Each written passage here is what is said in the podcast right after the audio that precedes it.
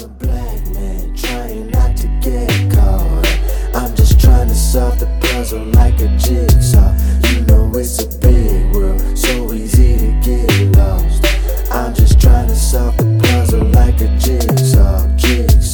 Going on, family? And welcome back to all my black people and everybody in between. You are here for another episode of the Jigsaw with your boy Josh Rogers. and Brian Hare. And we are here to talk about, you know, what we talk about, all the things, how we navigate this crazy thing called life. And we're going to do it together. We're going to discuss the perils, the praises, the productivity, and the pump the circumstance of being a real life black millennial shoot, a black person in Right. America. Brian, how are you, brother? Man, it's always a great day to be black, man. We are here. Uh another day, another dollar, I guess. That's Uh, what they say. another day, another dollar. Um, how about you? You know, I'm okay. I'm a little tired. I don't know why, but I'm gonna press you. I'm alive to be tired. There so that's go. so that's the, that is the blessing within itself. That's the blessing within itself. yeah, you know, and speaking of tired, I do have a bone to pick with you. I don't want to do this. I want to do this, oh, you know, in front of everybody. Okay. Um, so Tuesday, what happened? Tuesday. Mhm. Oh, you came over to work out. I did. Mhm. And just to let y'all know, Yeah. the man of God tried to kill me. I did not. I the man of God tried to kill me. Man, the guy said he got goals. Okay. and I don't know what he think he's gonna do to get to them, but this is how I reach my goals. And I asked, did I did I not ask you, Brian? What do you want to work on? And, and, and you, you asked, you did, and I and, And I you put it back to said- you. I said whatever, whatever you had in mind. Okay, and I said, all right, I'm gonna do what I had planned to do. And when I get there, the man of God said we had sixteen hundred reps. he was like, "It's easy, it's nothing." it's nothing. After the first like set, I'm ready to go. but you made it through. I made it through. I survived. You did it, and like it wasn't easy for me either. Like I like pushing myself. Mhm. Um, and to me, it's always fun when I can get other people in there with my madness and craziness. Um, Yeah. it gives me more joy. Yeah, it was. Um, I survived, but, uh, but, be, but truthfully, I think it was a great opportunity, great time. Um, I did survive, and you know, it, and it made sense. I think after I, I text Josh after the fact and said, one, uh, you know, one, you tried to kill me, uh, Mhm. but then two, that it makes sense why you know why the man of God is ripped like he is. So, uh, you know, I need to keep you know getting my stuff together, as you say, death to dad bods. Death to dad bods. We don't believe in those over here. Come summer, I can show off. Come on, because we got a trip We do, on the books. mm-hmm. and I got to be ready. Mm-hmm. I want to be ready. No wife beaters in the on the beach. Mm-mm, just just open shirt. Open shirt season. Speaking Open- of seasons, have Uh-huh. you early voted, my friend? I haven't early voted yet. Okay, so um, here's my issue with you. okay. This is the last. This was the last full week to vote. Mm-hmm. Okay, so if you don't hurry up, you're gonna be in that eight hour line on Tuesday. listen, man of God, I- if if I'm either do it this week or I'm I don't care if I'm gonna stand in that line. I'll I stand. mean, in, I will stand all. day. You're going to subject yourself to the line. Oh, I just yeah. don't want. I just don't want you to have to do it, man. of God. Yeah, I don't. I don't want to have to either. I, I I be. I look at the low the low times uh that show you know the weights and stuff like that. Mhm. Um, so hopefully I can. I can. If me and Lauren can figure that out, uh, cause I do have Brooklyn with me all day. So if we can figure it out, maybe we can take turns, or if she can do hers early, I can meet her at the polls. I'm gonna have to send you a little face shield for Brooklyn, and you have to put it in that stroller.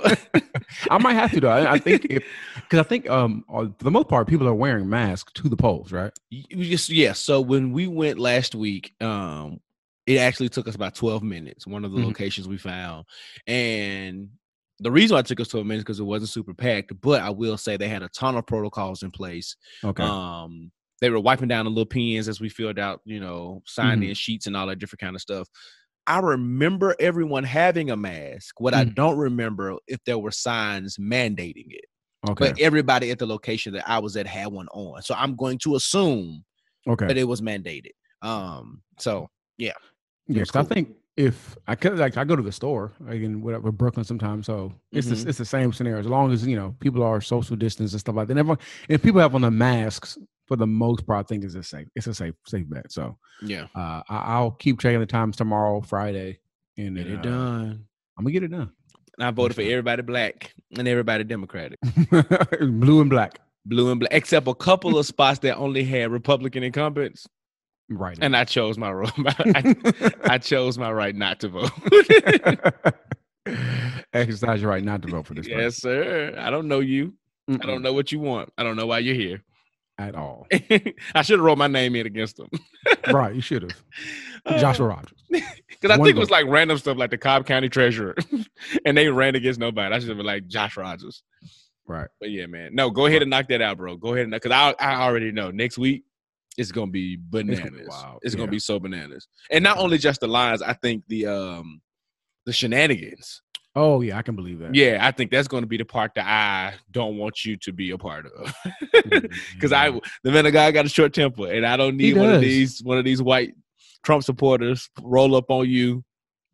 And you know you on the news. I ain't got time. We we gonna Right, bail right. our brother out, but right. We we don't ain't need got time to be going through that. that. we don't need this situation. We don't need Mm-mm. that. We don't need it.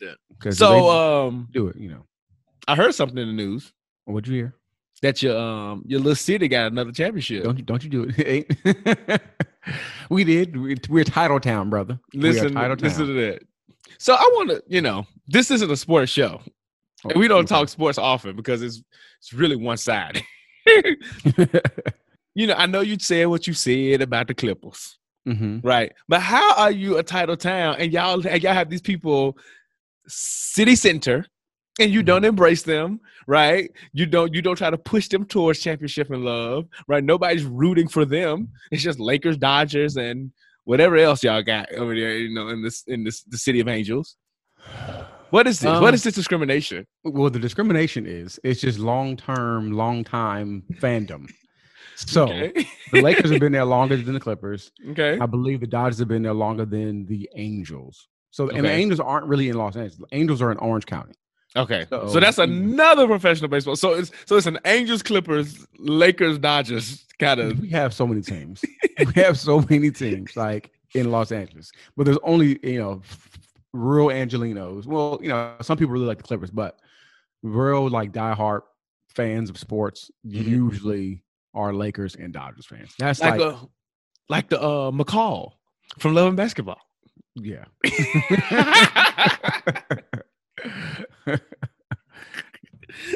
oh.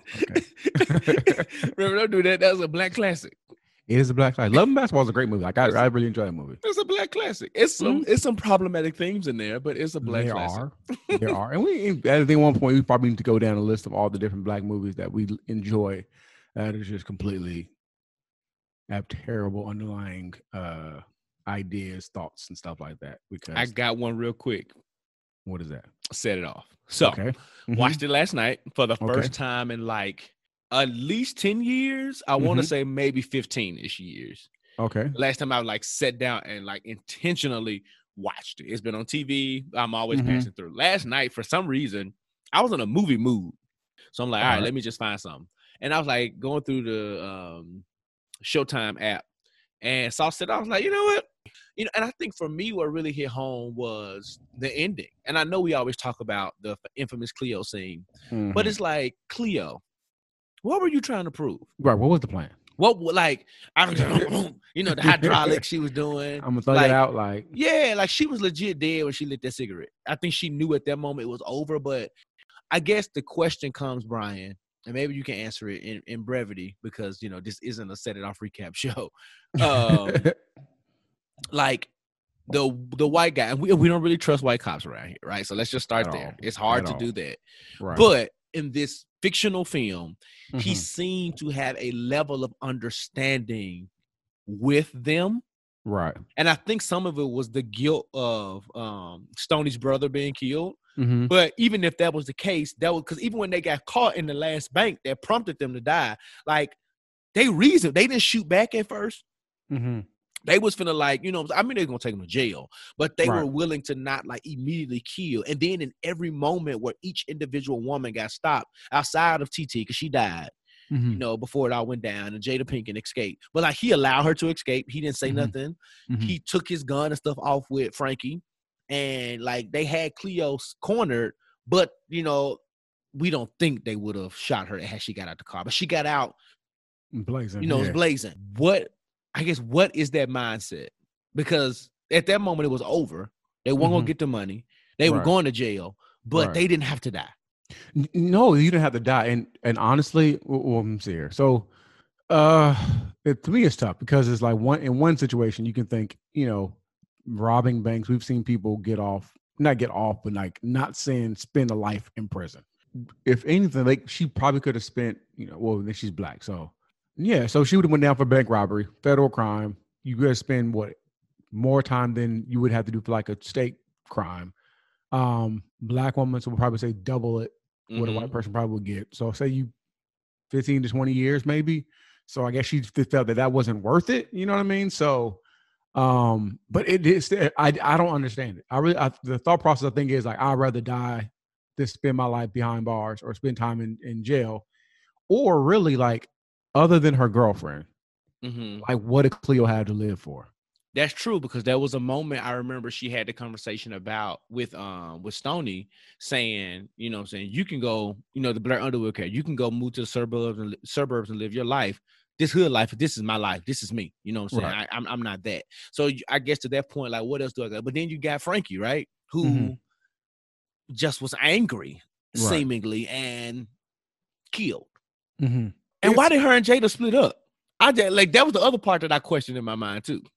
Um, I don't know. Usually, like they say to to split up if you so y'all get caught at the same time. Yeah, I, maybe? I, yeah. I mean, I guess like when I thought about, it, I got that, but then thinking like in this moment, like if you wouldn't have split up, both of y'all Mhm. could have put on one of them sombrero yeah, been out. and been in Mexico. Right. And and the cop I think would have understood too, because you know, Frankie's Stony is Jada, right? Stony is Jada. Yeah, Stony is Jada. So Stony the cop had empathy because Stony's brother got killed. Mm-hmm. But I think the cop also worked the case when Frankie's bank got robbed He initially. did, yeah. That, and that's what she, I think she was still pissed at him Right. because you know she was pretty much typecast as a black woman. You knew these quote unquote thugs, and Right. you know if this bank gets robbed, you know what I'm saying. You let somebody because I think that guy shot a white woman. hmm And I think I think you know the cop would have understood too, like you know, this all this is because of that incident. You know what I'm Mhm, saying? But of course, you mhm. can't really trust cops. But,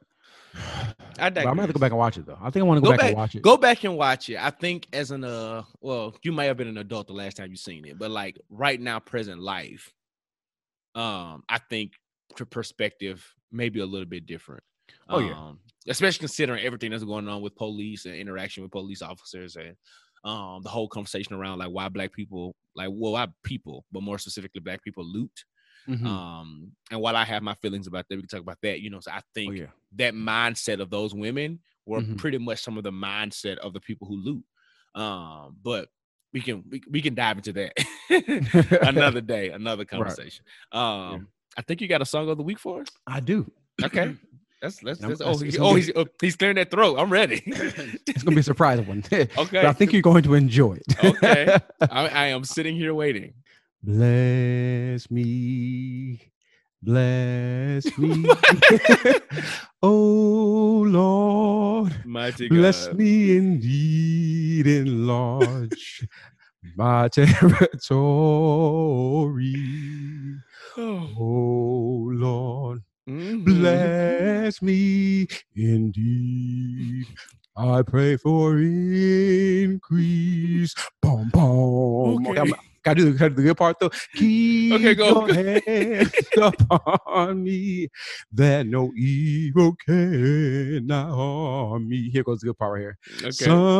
Sunshine and rain, sickness and pain. Lord, I humbly come to you.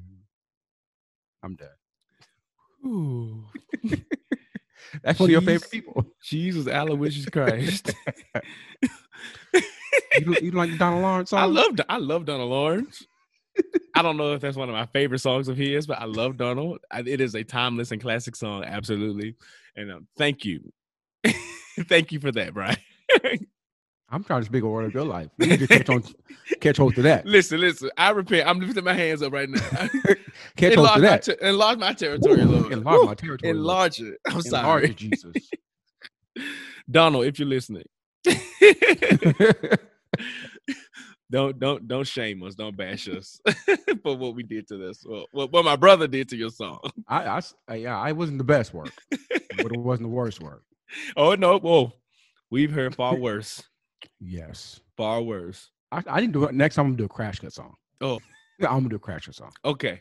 You ready to go into the bless up? I'm ready, I'm ready to go into the bless up. Let's head over Let's there. go. In the midst of confusion, Yeah. in the midst of persecution, the Lord is still blessing Yes, He me right now. All right, we are here at the Bless Up Report, and we have a couple people today. Uh, right. So I'm going to start off with first a black woman by the name of Monica Henderson. Uh, on, Minklife Motivation.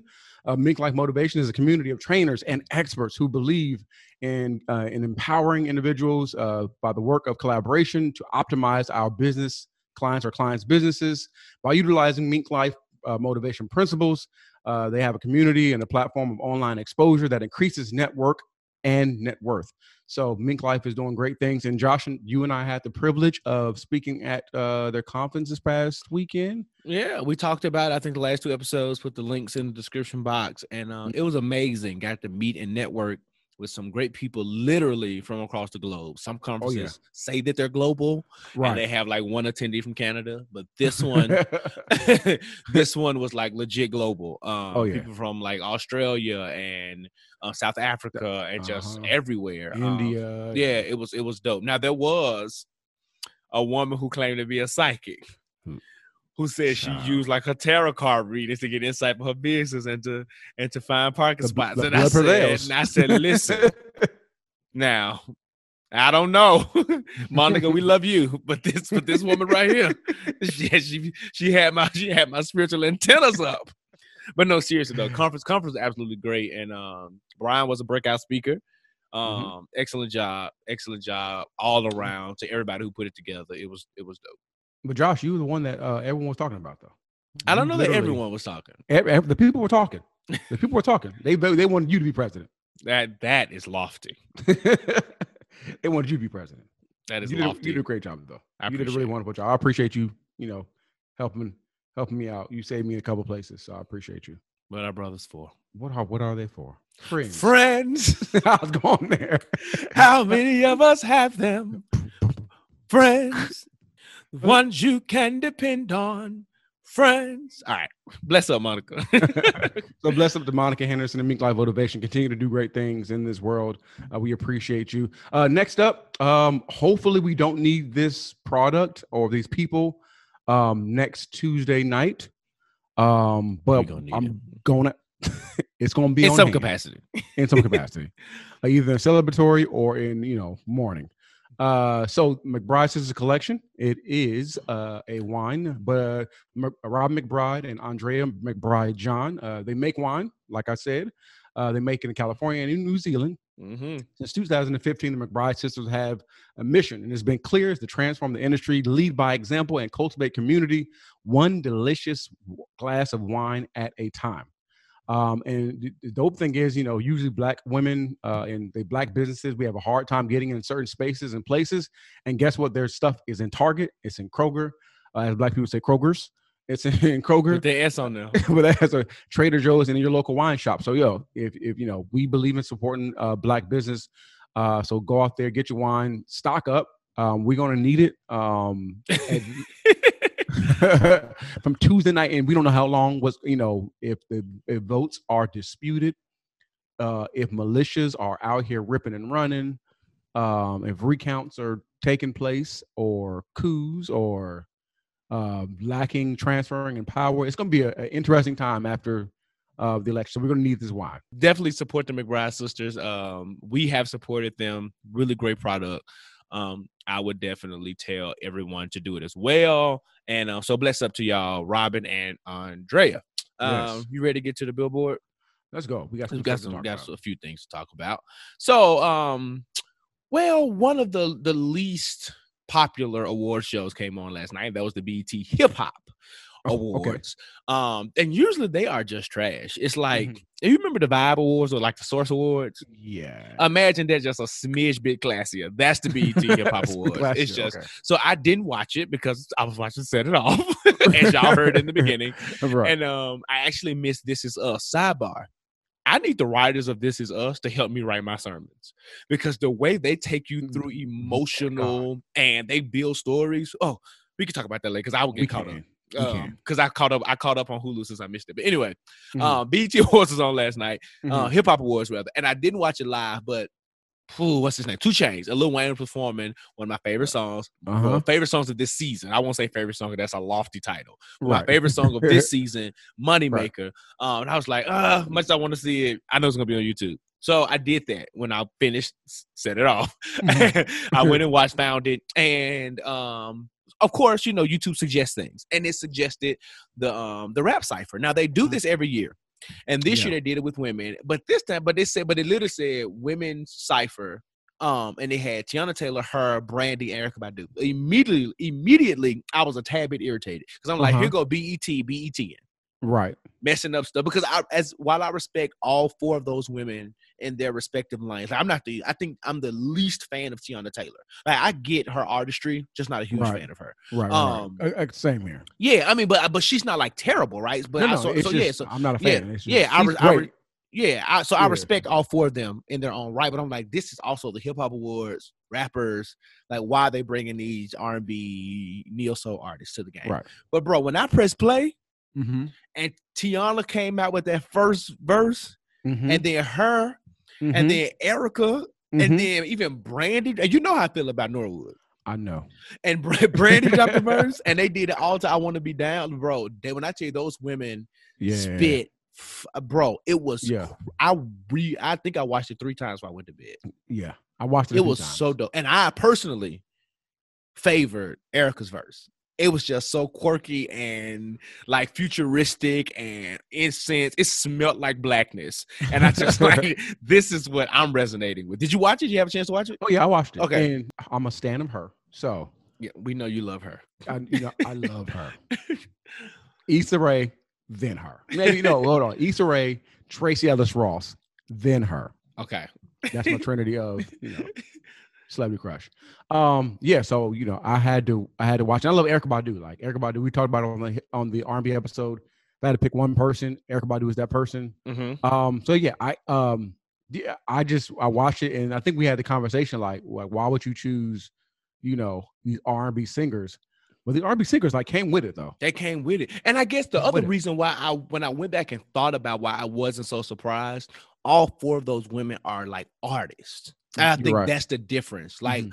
like when once I finally listened to it, I was like, okay, you know what? They killed because they are artists right. and they are all songwriters. Uh huh. So I don't think it was hard, but they also had like a cadence and a flow. Mhm. Like it wasn't. You know, some people Mhm. who don't rap, they get on. They had like that. This is my name. My name is Josh. I walk down the Mm. Street.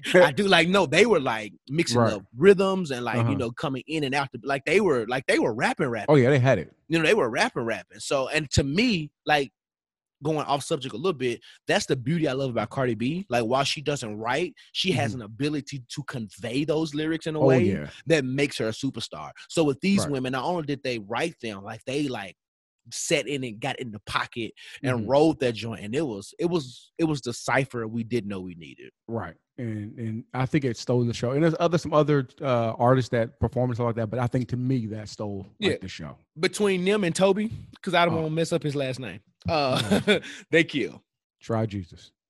And then he Don't did the uh, the song "Eat," Mhm. uh, which is one of my favorite. Actually, his wife Fat is the Mhm. star of that song. Sh- Her verses amazing because we about to be on a first name basis with Beyonce.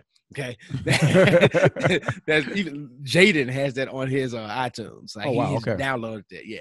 Um, did I tell you Jaden knows the um the chorus and the first like first three lines to um Mississippi Pride Pride by by No, Lil- yeah, we it walk does around not shock like, him. it don't shock me, but you know, I raised some ratchet. I raised some very balanced children. because Jane is the plan one that has G, all G Patterson song downloaded in his iPad. Oh yeah, right? and the whole Clark Sister discography, and then and then Little Murder. and remember, the clean version though, because I am a responsible parent. oh man, so um, thinking about you know people who don't deserve to be here. Let's go. Let's take the the, the billboard to some trashy stuff. Jared Kushner. oh, um you know if you're not familiar with him i'm not here to introduce you to him but just know that Mhm. he's trash um he's you know trump supporter staunch republican all that different kind of stuff he said that black folk um black people are no people are complaining about black unarmed people being shot um are virtue signaling. And then he said that people want to be successful. Meanwhile he has a job because of who he married and because of who his parents are and they gave him a million dollars. What he really alleged was is Mhm. that black folk are lazy.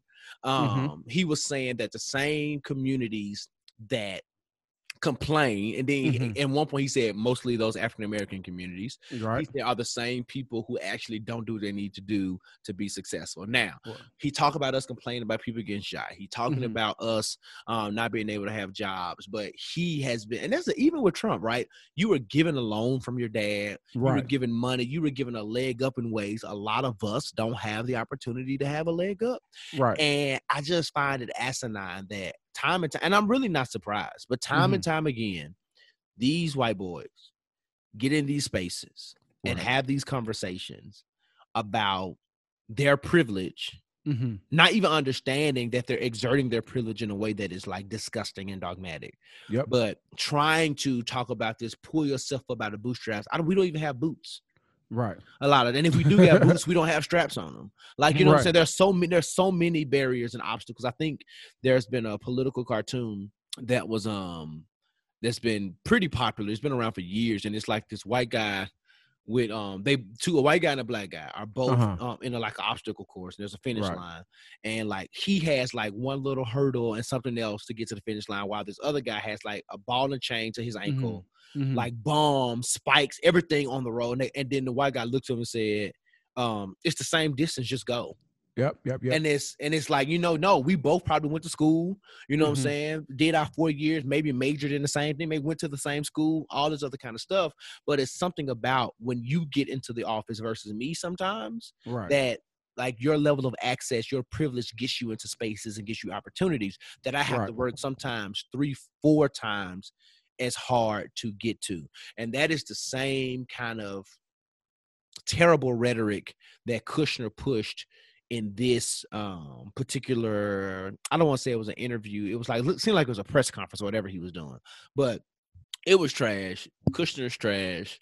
Um, Oh, yeah. I don't really, I don't really want to give him any more other than to let you all know that he's trash. If you support Mm-hmm. him, he's trash. If you agree with that, you're trash. Um, so Jerry Kushner, everybody. Agreed. um, speaking of trash, the, the, the last, man, this thing is not getting any better for us. Um, the last presidential debate was last week. Um, Mhm. opening thoughts. What did you think about it, Brian? Um, I thought this one was much better than the previous debates between uh the two old men. I agree. I agree. Um, yes, between the two old men, it was much better. Um, I think, you know, unbiased. I think Joe won this one. hmm Um, I think the the threat of turning off the microphones worked to the to the to the favor of Joe Biden uh, because you know our current president could not um, overtalk. Uh, and Yeah. usually, if you looked in the first debate, I think we talked about his his main strategy was to just overtalk and to cut off and to kind of get you know Joe off off balance. Hmm Um, and you know, when Joe got off balance, he couldn't really talk about policy. And this time, he actually got the opportunity to talk about policy. So yes. that's my my thought process. Yes, yes, and um, yeah, I, I, I pretty much agree. But I, what I will highlight is um, the grace of the black woman, Miss Kristen Welker, who moderated that debate. Yep. Um, the first one to ever do one. Um, so shout out to her. And I Mm. know, you know, we give the moderators a hard time, but it's it's only so much you can do with a, you know, a Donald Trump type personality. Right. Uh, like you said. The threat of the mute, like I want to know what's that mute button work. I wish she had access to the mute button. Oh, she yeah. could have just you know, because he kept interrupting. But she, I will say, she did a much better job managing the conversation. She was like, "All right, I need to ask this question. You have 15 seconds before I go." To Much the-" better. You know what I'm saying? She did a much better job of Mhm. kind of commanding the stage in such a way. Um, so shout out to her. But yeah, the debate was a better one. It was easier to stomach than the Mhm. first one.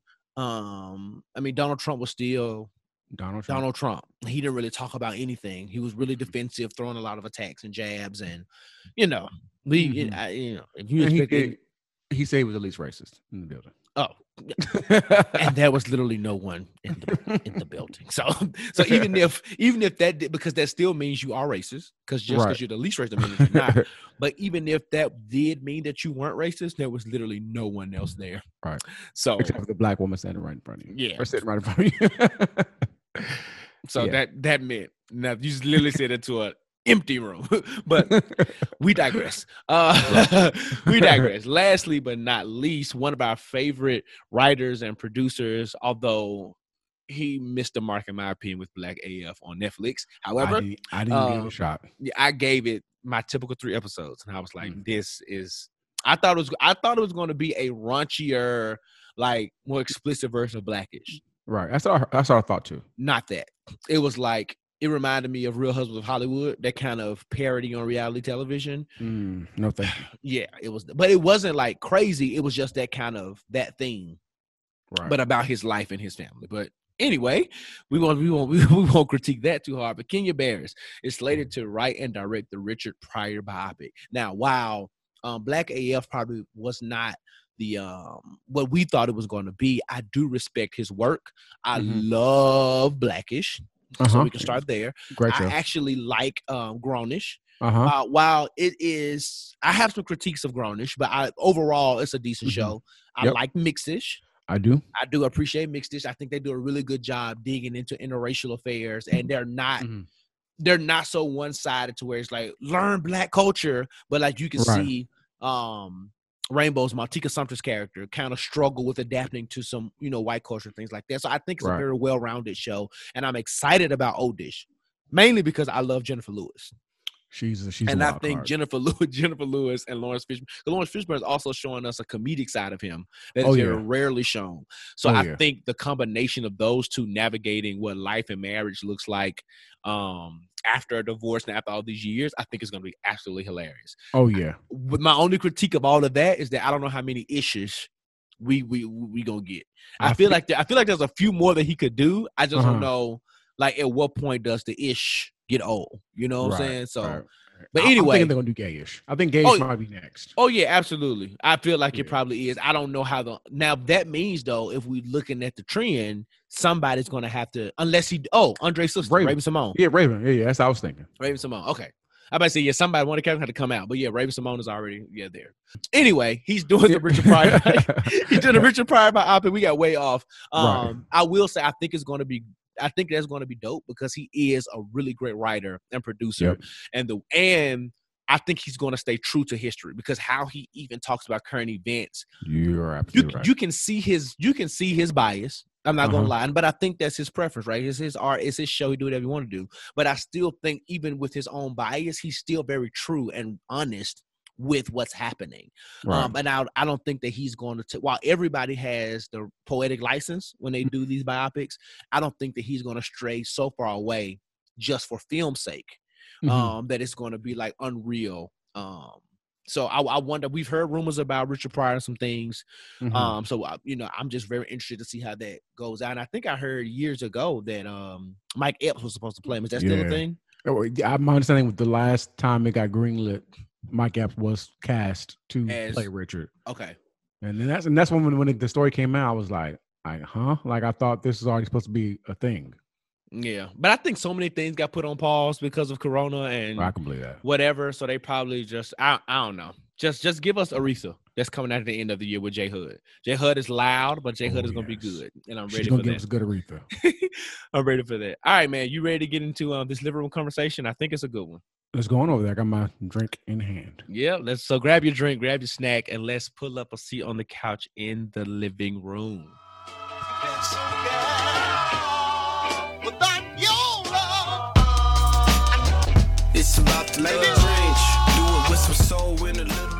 Hey, we are here in the living room. Thank y'all for sticking around uh, Yeah. to hang out with us today. Um, so, um, Joshua, this this whole you know pandemic thing has been an interesting place and space and opportunity for so many people. Um, uh, and I think even for both of us, um, it's kind of interesting that we kind of talked about, or I sang the song, uh, you know, "Bless Me" by Donald Lawrence because even in this weird time we've had some like ups some downs Um, as you say, the perils, the praises, the pomp and circumstance. We had all those things during this pandemic. So um, and I think it may be a good opportunity to discuss some things during this time that we've been able to make it through uh, the good, the bad, and the ugly. Um, so uh, I guess to me, during this time, and I know we're about to head into like holiday season and Christmas and stuff like that, we may do a more reflective uh, episode. Mhm. But during this time, I guess Okay. let's start off this. What is something that you've learned during this pandemic? woo, heavy, heavy, heavy. um, wow, I've learned a lot about Josh. Uh huh. Um, I've learned. We we can just lean into that. Um, I've learned. Wow. Um, okay. So let me be very transparent. So my last therapy session was one that for anyone who's in therapy is one that you know every session isn't one that you leave feeling great. hmm Sometimes you leave feeling you. I mean, you you're reflecting. Uh, sometimes you leave irritated still because you kind of that hour hit and you know and i think that's intentional right to get to get you thinking and moving and this is what she did this time and um the question was because for anyone who knows i got laid off in april hmm um i recently resigned from some leadership positions within my church um no drama it was just i, I just felt the need to move Okay. um, so that happened. I also am not in school anymore.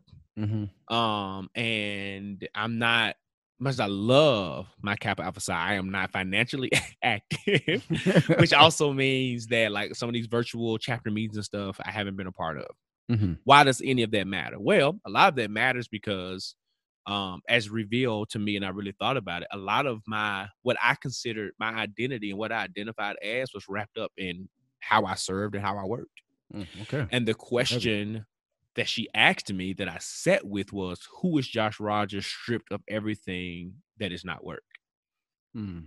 And I was like, Ooh. I don't know.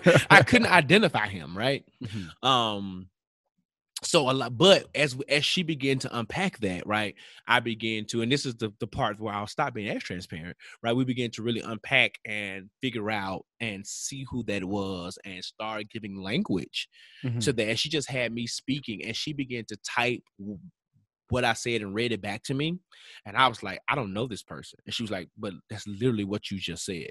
That's Okay. what you just said. Um, so even so, unbeknownst to me, like there's been this sense of shout out to you know Alpha Air First Lady Michelle Obama. There's been this sense of becoming Mhm. um throughout 2020 that I didn't expect to happen. Um I didn't expect to grow and to be my perspective to be changed and challenged in ways.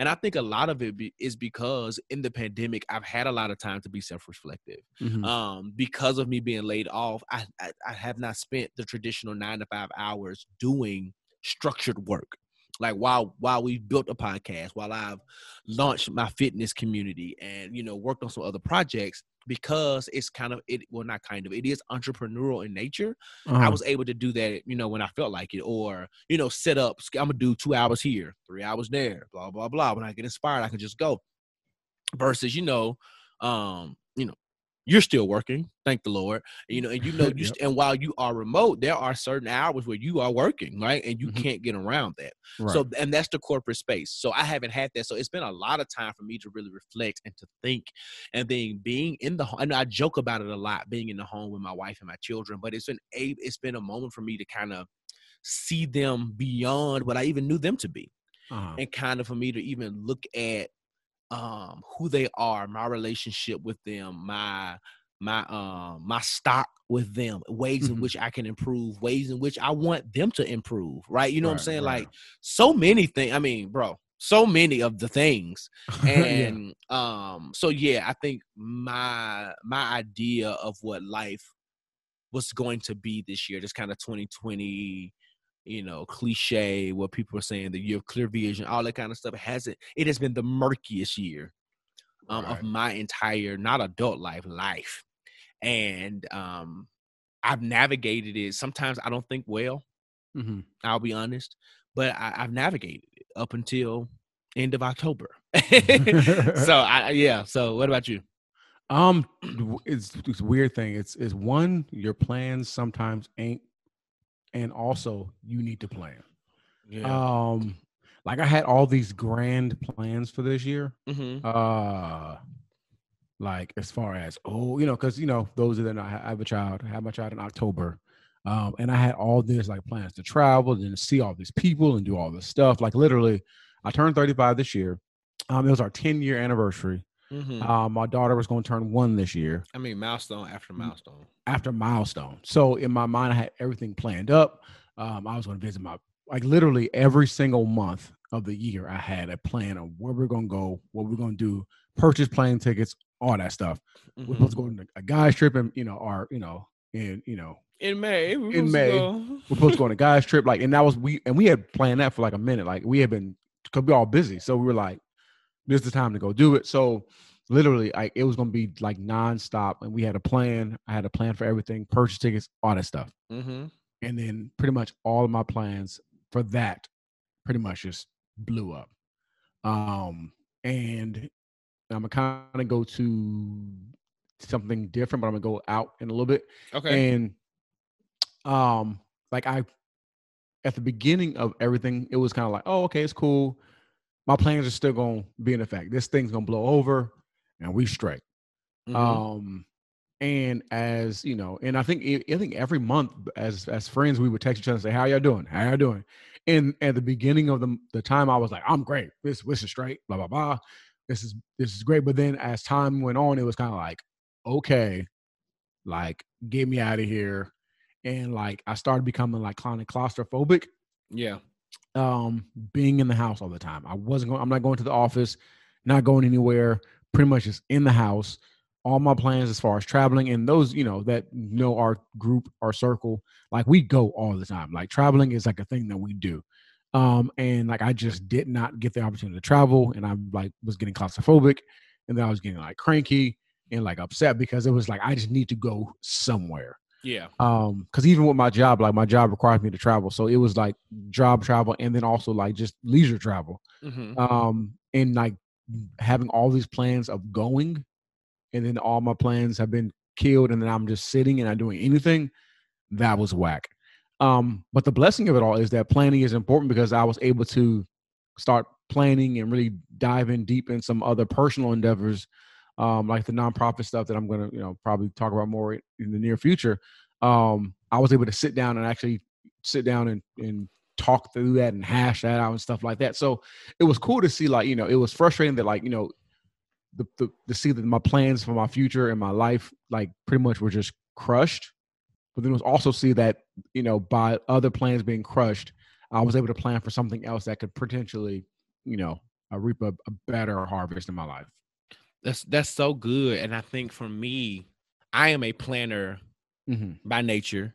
Right. I'm a planner by trade. I do strategic planning. Mhm. so when my planning box was destroyed, for Mhm. me, it was it was chaotic.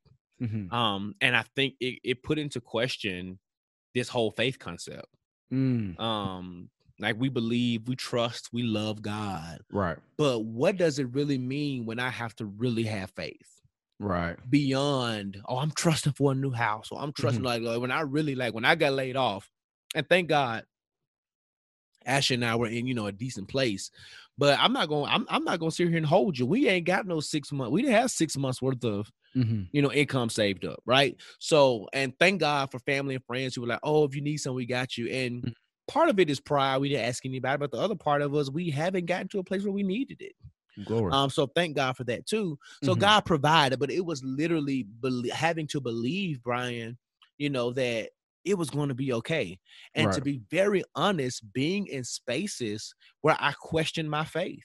Mm, And like, you're Jehovah Jireh, and right now there is no provision. mm, okay. Mm-hmm. And, you know, but kind of stepping outside of that and saying, like, but there is, right? Right. We haven't we haven't been hungry. We Mhm. still got stuff on our backs. We've been able to do certain things that we even wanted to, but I think it was the uncomfortability Mhm. of not having that nine to five that Right. made me question his provision Uh-huh. in a way that I've never had to question it before. Or even like for me, what really messed me up, bro, even with the planning, but even before I got laid off, I was looking to get out of my last firm. Okay. So part of my reality too was that I felt like I was in an abusive relationship and they Mhm. broke up with me Mm. and I didn't get a chance to break up with them. Um, so I was already looking for jobs. So for me, not finding a job in time, for me to have the prideful, but like I'm turning in, you know, the notice of resignation. Right. Um, on top of all these jobs telling me no, Mhm. when I'm like juxtaposing my resume with your requirements, I'm Right. sometimes overqualified or exactly qualified, and you're Mm. saying no. You found a better, you know, template email, but better candidate. This and then a few jobs Mhm. got through the interview process, made it to the final one. Everything was great. Pretty much almost promised me the job, and then they ghosted me. Ooh. I mean, just I mean, bro, literally ghosted. I'm emailing, calling. They went from responding to my emails within minutes to Mhm. ghosting. Mm. And to this day, I got like four companies right now who has still not told me that they don't have the they like I didn't get it. Like they just go, they just not respond. So Mm. like what that did to my psyche and how that deals with planning is because to your point, you know, Ash and I are, you know, really working towards buying a home. Uh-huh. So like even though unemployment came through with the CARES Act and stuff like that, it wasn't what I was making. It was nice and it held Right. us over and it kept us afloat and things like that. Mm-hmm. Uh, in in conjunction with our savings, but it wasn't what I was making. So there were ways that I, I couldn't save. Um, there was ways that I couldn't really do other things that we needed to do to help, you know, further prepare us for that moment next year we're Mhm. believing God for. Um, so for me, losing that job was for me a loss of a loss of plans Mm, mhm. because a lot of my plans was attached to my income. Right. So when I lost income, I lost my plans. Like I had already had the, to your point about the Miami trip, I had the plane ticket paid for. But Mhm. if you know, what where was I gonna sleep? How was I gonna enjoy myself? You know, and I don't I don't go on trips broke because I you. I because I don't like the friend who always be like, all right, well, how much is this? No, if you come in, you come in, and we gonna you know so we gonna enjoy. So Right, for right. me, it was it was the the loss of income was the loss of my 2020 Mhm. and I've been struggling. Um, and I'm just now getting to a place, and we can talk. We'll talk about that later. Is um where, and this was even before the big thing happened. Just Right. now starting to get to a place where it's like, you know what, this is what 2020 is. So let's Mhm. strategize the moment, and it's crazy Right. because I've taught a whole masterclass of sorts on Mhm. strategizing the culture. And if you don't strategize the culture, then culture will, you know what I'm saying, will eat your strategy up for breakfast if you don't do it right. So, um, and I lost the expertise of my own masterclass Mm. because I didn't realize how much I even depended on strategy and planning and how if you don't, you know, step back for a moment and replan, Mhm. right, you will get lost and you'll feel whatever, Mhm. you know. Yeah, and I, and I think that's I think kind of that happened to me too, as far as um I think I kind of like lost myself in the sense of like that's just traveling just who I who I am. That's Okay. what I do. You know what I'm saying? That's like my my outlet. That's my, you know, the thing that kind of gives me life. Um, the thing that kind of like makes me feel good about life, the thing that you know, kind of you know refreshes me and Right. uh, refuse me and stuff like that. So I think what ended up happening with you know, like I, you know, I, I don't think I was as honest as I probably could have been. Like how the level of the the, the, the, the depletion like throughout the months. You know what I'm saying? Mm-hmm. Um, because even on top of that, like think about this during even through this these times, like it's not just us. We got whole wives, we got children, Yep. family. You know what I'm saying? So it's kind of like you know, I I'm pretty sure there's been there were moments where, um, like I wasn't the best as far as my attitude wasn't the best. My you know, my um, my just demeanor wasn't the best, and and and I had a job, but Mhm. what was happening was, um, the job that I had, which kind of fueled who I was and what I like, wasn't doing that. You know what I'm saying? It wasn't it wasn't doing that. And then, you know, frustration was hitting and stuff like that, and it was just really it was really getting to the place where it was annoying. Um, and you know, I, I had to come to Lauren, and it was like, yo, I'm just not feeling good, not feeling, and depression almost like set in, like in some it. I'm saying it was it was mild in certain seasons and places, um, because again, I just felt like I was just trapped in the house. Um, but I think I ended up over overcoming, um, only because I realized that you know, you know, there's things that I could be doing, um, and there was purpose even in the midst of all this stuff, right? Um, Yeah. So it, it just we thinking about that when it comes to purpose. Like, do you th- did you find any purpose during this season, or It was it was hard Mm. because you say depression hit mild. For me, it hit hit. Mm. Um, there were days I I didn't get out of my bed, Mm. and Ashley be like, "Babe, come downstairs." I'm like, "No," Mhm. and um, I had to have an honest conversation with her. One of those times it was like, "You asking me if I'm okay every day is doing Mhm. is not ma- actually making things worse wow, because I'm I'm sick of answering the question. I'm not okay." Right. And I'm not going to magically be okay tomorrow Right. because I slept it off. I'm not going to magically be okay in five hours because, you know, it's been five hours later. I want to be here. I want to emote. I want to feel. Um, and I think that she, I think part of her frustration was she didn't want to see me like that. But part of my frustration was that I need you to allow me to process oh yes, and and it was so i think eventually she gave me the grace to process. Mhm. and again i was actively in therapy. So i was i was doing the work right? But Mhm. there were moments where i just didn't feel like it. And i saw myself losing myself okay, um in it. So like you said you didn't have the best demeanor? Oh i i know i didn't have it i know i had an attitude uh, or my mood would change quickly, you know, Mhm. or I would be great, and then I would get an email from one of those jobs, and it'll be, oh yeah, you know, what I'm saying, and it, and it hits because it was one that I interviewed and I did great, you know, it- I did great, and it it hit hard, and it made me reevaluate. It made me question my worth. Mhm. Um, it made me question who again who I was. Mhm. Um, it made me feel like I was alone. And I just want to pause for the cause here to tell anybody who's listening, um, no matter how hard 2020 has been, you are not by yourself. Um, this year has been a crap fest for Right. so many of us. Mhm. Um, and especially to my other black brothers, I want you to understand that your vulnerability is not weakness Mhm. um, that your ability to feel like you don't know is not making you less of a man.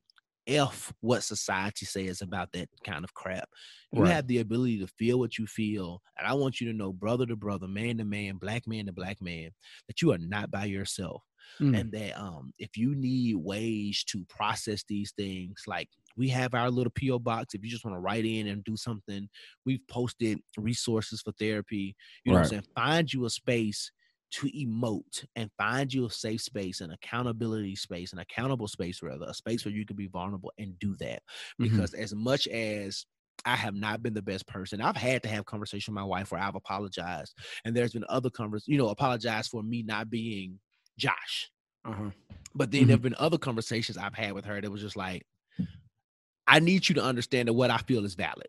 Mhm. And while I while my intent is never to be rude or disrespectful, this is this is what I'm feeling. So I'm going to Right. vow to you. I won't disrespect you, but I'm not I'm not going to come down here and tell you that I'm going to be happy go lucky every day either. So I went through that phase, Mhm. and then I went through the phase where I was kind of going, you know, kind of going through the motions. And all right, cool. I got my workout stuff. I got the podcast, and I've Mhm. said it before. The podcast has been the one consistent pocket of joy Mm. for me. Um, just getting on, and I think sometimes while we don't always talk about our feelings, especially like in this- level of depth, I think just being able to have conversations and discuss things and you know process life in a way because you know podcast is about navigating life. So processing life in a way has really helped me. But to directly answer the question about purpose, uh, it was hard to find it Mhm. and I think part of the purpose that I found, which I've kind of come to the conclusion now, is that um identifying who Joshua is today. Mhm. And when I say today, I mean current state. Right. Um, I think that's been the purpose of this. Um, because I haven't had the energy to do much. I, I I've written an entire children's book. That is, Mm. it's it's been edited too. It's just sitting in the next phase. It Wow. went nowhere. I've outlined two other books, right? Mhm. Um, I've thought about master classes and things that I could be teaching that I've talked about before. To your point about the conference we were just in, stuff that Right. I've excelled in. I got like two, three curriculums now, bro Wow. and just not push anything out because I haven't I haven't felt worthy. I haven't felt um like I had the energy to really do it. And I Right. think part of the reason, part of the reason why is because of what I was going through, but the other part was for me to really discover Mhm. who I am outside of all this stuff that I do. Because people Right. who know Josh Rogers know the busy guy, the guy who's this, this, you know, who whatever your idea of me is, Mhm. and for me to find rest and comfort and confidence and me being authentically me, like the me that you know me to be. Mm. You know what I'm saying? While you may appreciate everything that I do, you love Josh for Josh. Right. And me being comfortable and accepting that. That I don't have to perform, I don't have to Mm-mm. be great, I don't have to give you a great quote for you to like me and love me. I can just exist Right. and embracing who that is and fully embodying all of that i think has been my purpose point during this season People or, or the lack of people mm-hmm. kind of have you know kind of has pulled purpose out i think in a certain sense but i think also to me you know those that know me i'm like an introvert's introvert right? So um but what i've realized is whereas i don't necessarily thrive off of people you know some people who like they need people to survive. Um Yeah. i don't necessarily need, i don't need, uh, thrive off of people but i realize that i need people or i value people and the presence of people uh not just people in but the people i love i value and cherish that more than i realized. Um and mind you those that know me y'all know i'm emo y'all know i'm like super family friend oriented stuff like so if I, if I love you i love you. Um but i think one of the hardest things was really not um you know is being around people. I think the one of the weird things about the first time i think we i really was out the house um was when we did our photo shoot. And we talking about like ray we talking about ray of joy a pocket of joy. Like that day of us just photo shooting bruh you know what i'm saying? And, and we didn't really do much that day. It was just photo it was shoot. raining. It was yeah it wasn't even an ideal day. Right we was uh, had to change in the car. We had to uh we went from place to place. We was and then it got hot all of a sudden. We was out there sweating. And it was it was like we were you know just being in your presence you know what i'm saying like being in your presence being in the presence of people you love and mind you I- i had been around my family and stuff like that but friends is like a different type of yeah presence. You know what I'm saying? Um, so I think that was something I didn't realize, and I, I know I knew I know it. I know I love my like my friends, my real close friends, who I consider like family. Um, but I didn't realize how much like it was like a not really a desire, but more so like a necessity. Mm-hmm. You- know what I mean? Like it was no, more no. of a- a necessity. Um, so I think that was that was the I think and still in you know we're hanging out more now, but that was the thing I was kind of like I, if I didn't have that moment, I think I might have broke. Like to be truthful, like no that's honest like I might have broke. You know, I might have been like, and I think I, I had the conversation with like with everyone. I think I might have said it to y'all too. Like, like I need y'all. Like I gotta see y'all. And then y'all came out to the house. Um, what Labor weekend was Day. that? Labor Day weekend, and that was just you- pockets of hope, brother. That was it. You know what I'm saying? Like I needed like that just day of Mhm. just like my closest friends and family that I really love. Um, and then moment. Um, so yeah, people, I think people is a big thing, but I know you talked about like as far as productivity. So you've been productive in this in this moment, but um um we kind of talked about some of our perils and stuff like that and talked about, you know, productivity. So what do you say some of your praises that have you've seen or some praises that you've had uh during this time? i didn't quit Okay. um i think and and it's tied it into productivity you know what i'm saying as as much as i love what we have today Mhm. anybody who's been listening to the podcast or any you know since the beginning knows it started off with just me kind of an Oh, yeah. interview based podcast yeah, yeah, yeah. um so i was able to launch an entire podcast Mhm, mhm. in a pandemic after a Oh, yeah. layoff, right? And and again, I question that too because if you know the story of how I got here, it was you know some some perils right? Com- coming into it and and and nothing against how you know the the former partnership that you know didn't happen up until me doing it by myself.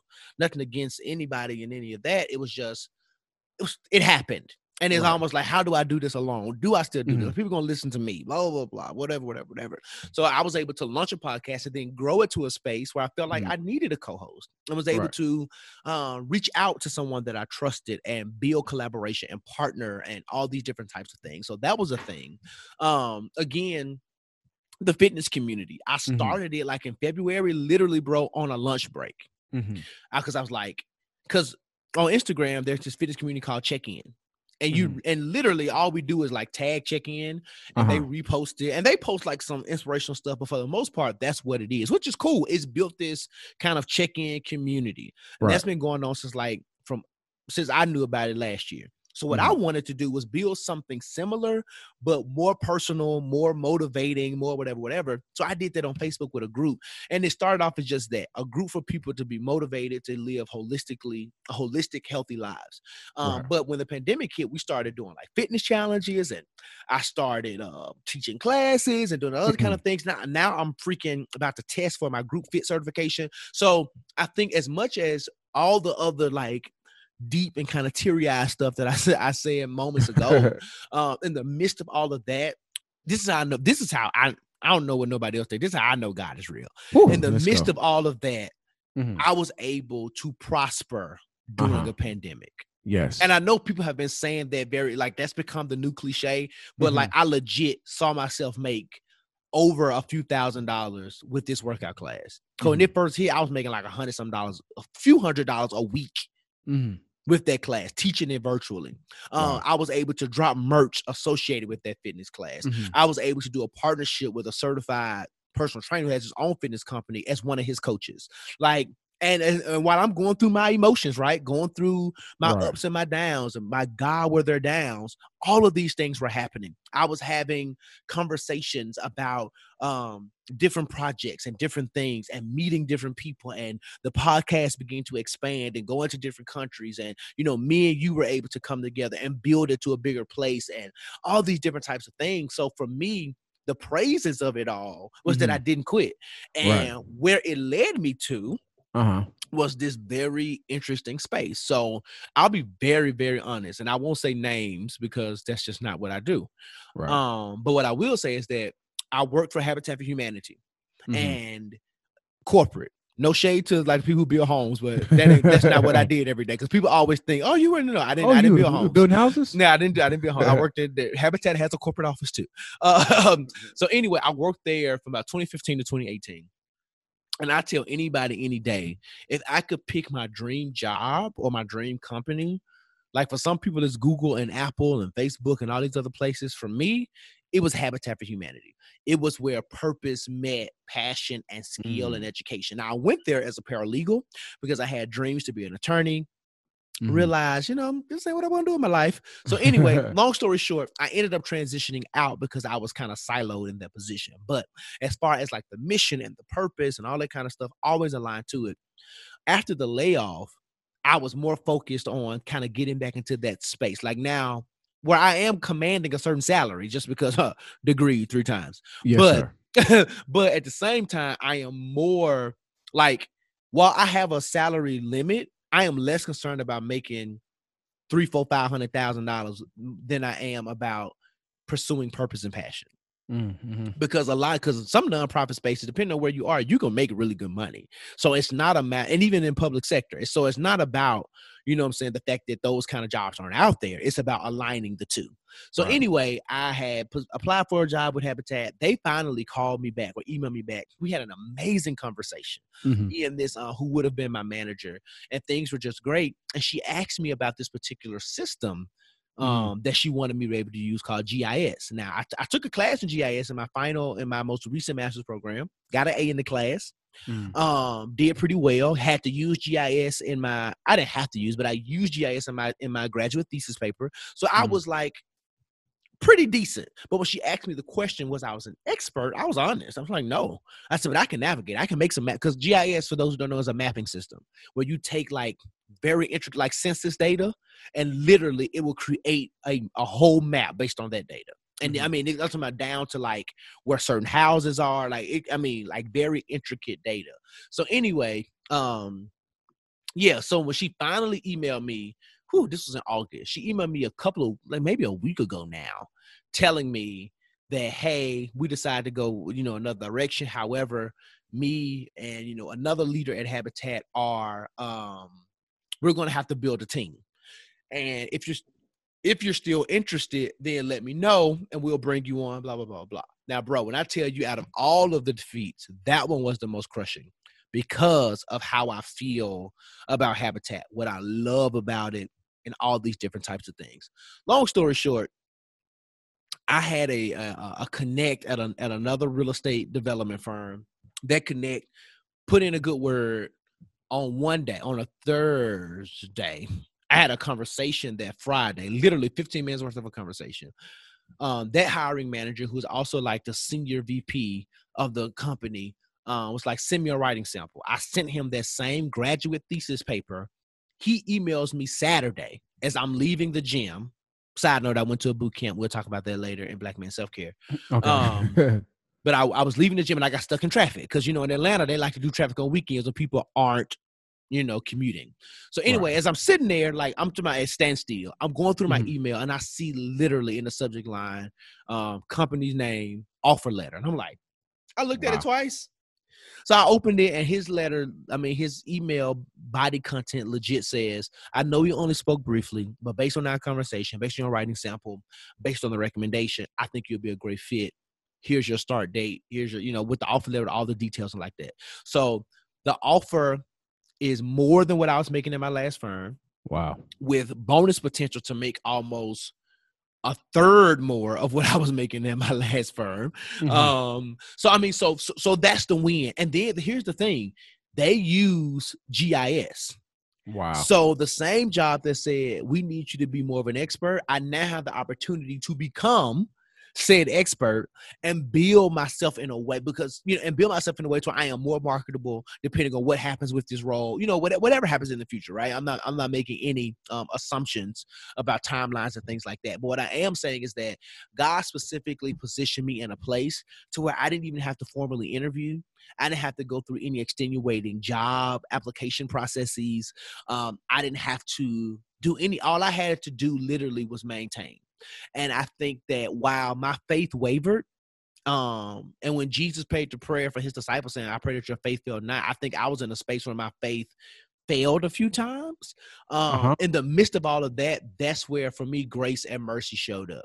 Because when I wanted to give up, when I didn't believe in ways that I should have been believing, I ended up being in a space where I won Mhm. and it was still almost like almost like when when Lazarus died and the sister Uh-huh. was like why'd you let him die and Mm, Jesus was mhm. like I had to so that I can get glory and I feel like what I've gone through up into this space was like you I needed you to be that low so that Mm. When this moment happens yeah homeboy may gave you a recommendation but at Right. Habitat my former supervisor went up to a senior like executive she got promoted to like she's on the website now like Wow. that level like senior global person and her Mhm. recommendation still wasn't enough so like so that so that shows me like even for god was saying like recommendations like they cool and cute but i'm the one who's in control i think scripture even tells us that promotion doesn't come from the north side east to the west but it comes from it comes from god right Yeah, so yeah, yeah. it was it was it was in that it was in those moments where I was reminded that while you may have stopped believing, well, well, Mhm. and, and and I don't think I ever completely lost my faith. Right. A question, I questioned it, I wavered in my Mhm. faith. It was almost like Peter walking on the water. Like I know it's you, but Right. dang, it's scary, right? and it right, makes me, you know, and it makes me fall. It makes me stumble. It makes me, you know, and I think about think about the last sermon I even preached was about this whole faith concept, this whole faith concept of you know God being so expansive that you God know the message was called from um, from sea to shine and sea. So it's like Mhm. there's nothing I can't do, and then me literally being in a place where I feel like I'm stuck in the middle of the ocean, and here he comes out of nowhere Mm, blessing me, opening up doors, making things happen, and Right. positioning me right with a job that allows me to do what I love, um, Right. to make a good amount of money, to um, and to also grow my skill set in in a way that makes me even better in my in my profession. So if Mhm. anything was the win, I, I mean the job is you know right, Nope. right. you know come in a couple of weeks. I Ooh. am gainfully employed again. Hallelujah. Jesus. But I think beyond all of that, the real win was that even when my faith felt like it was failing, it was Uh-huh. never completely defeated. wow. And I won so much more than gaining a job. I think I won.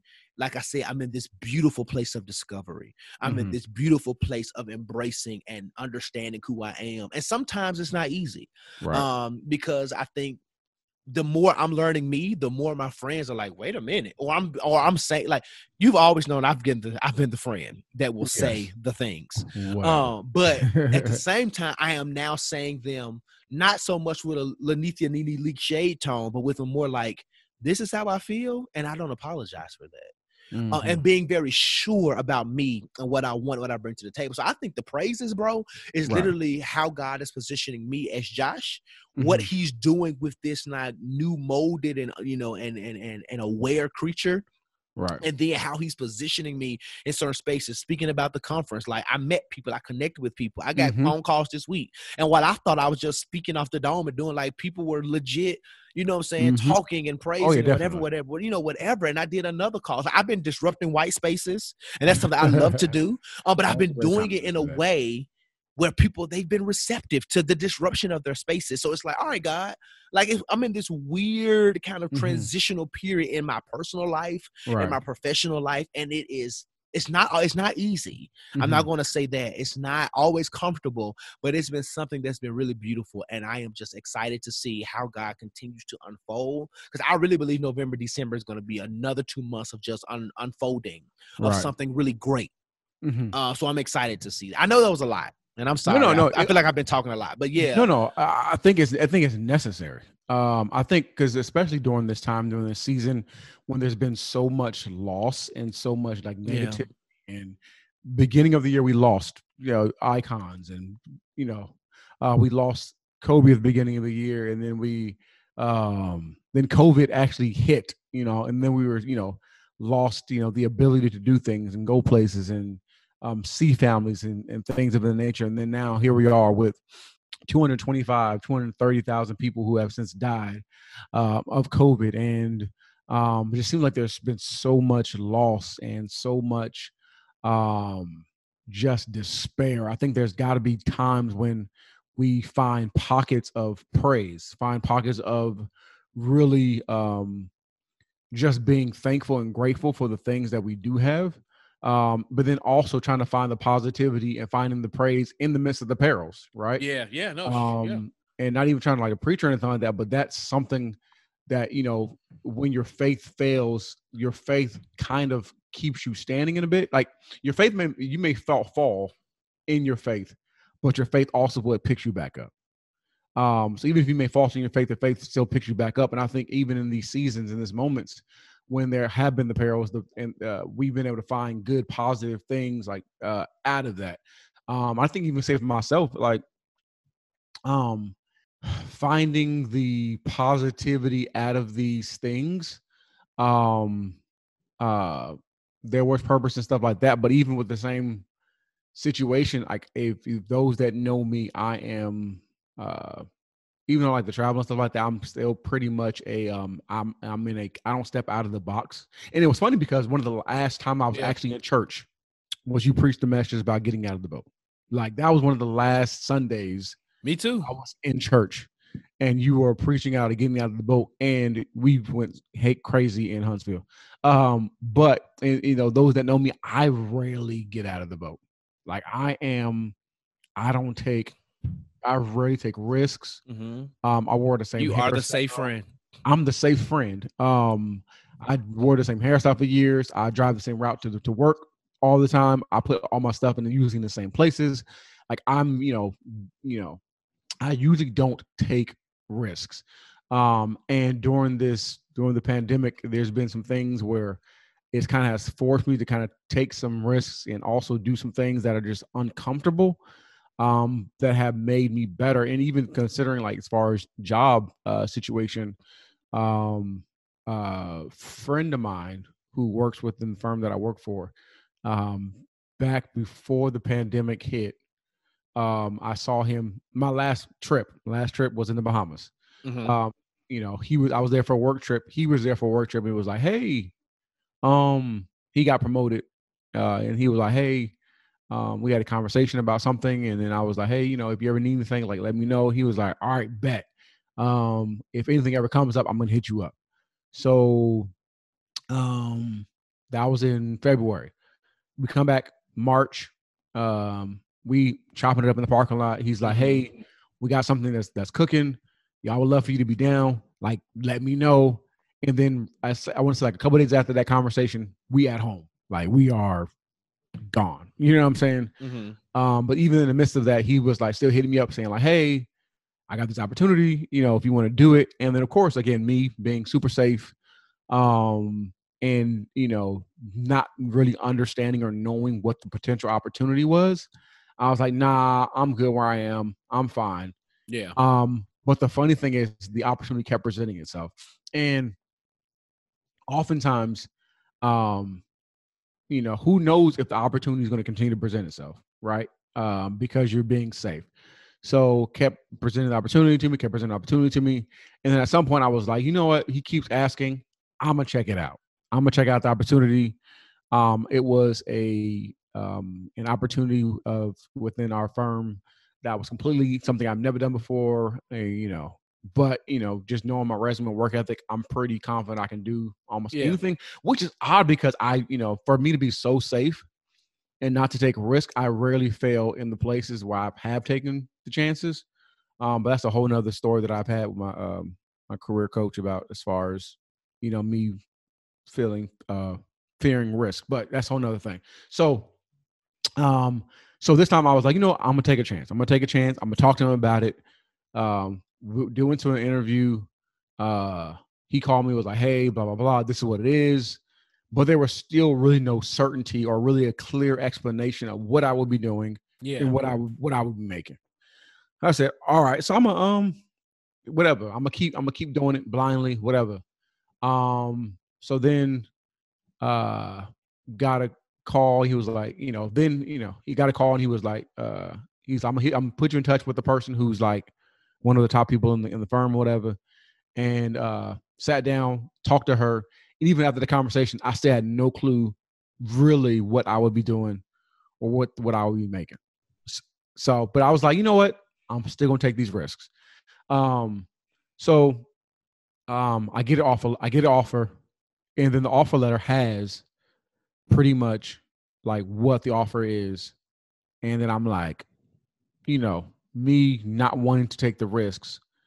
Um, I had a number in my mind that I wanted, right?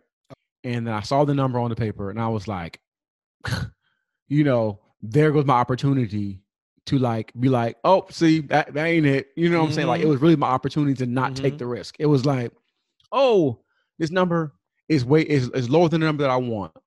So I'm I'm be like, I'm gonna stay in my in my comfort zone. So I didn't respond to the offer or whatever. Talked to my wife about it. She was like, nah, you know, that's not, you know, the offer we want, blah, blah, blah. So um I I countered the offer. I countered the offer.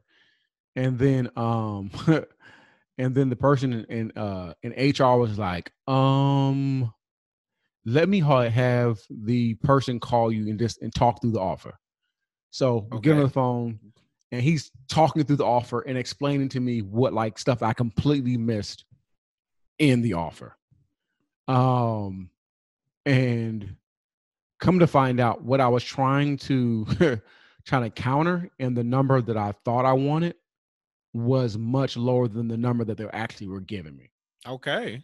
it was much lower than the number that but the you know i was already going to take the risk but it ended up being my my math i'm not great at math my math looking at the offer ended up being much lower than uh than what the offer ended up being and then on top of that the but the potential on top of what the offer that was giving is much higher than I probably could have ever made. You know what I'm saying? So it was Mm-hmm. the interesting thing of like if I never would have taken the risk um and gotten out of my comfort zone and really been like, you know what, I might do this instead of just finding um and, and those that know me, I find I can I can find small reasons to not do things.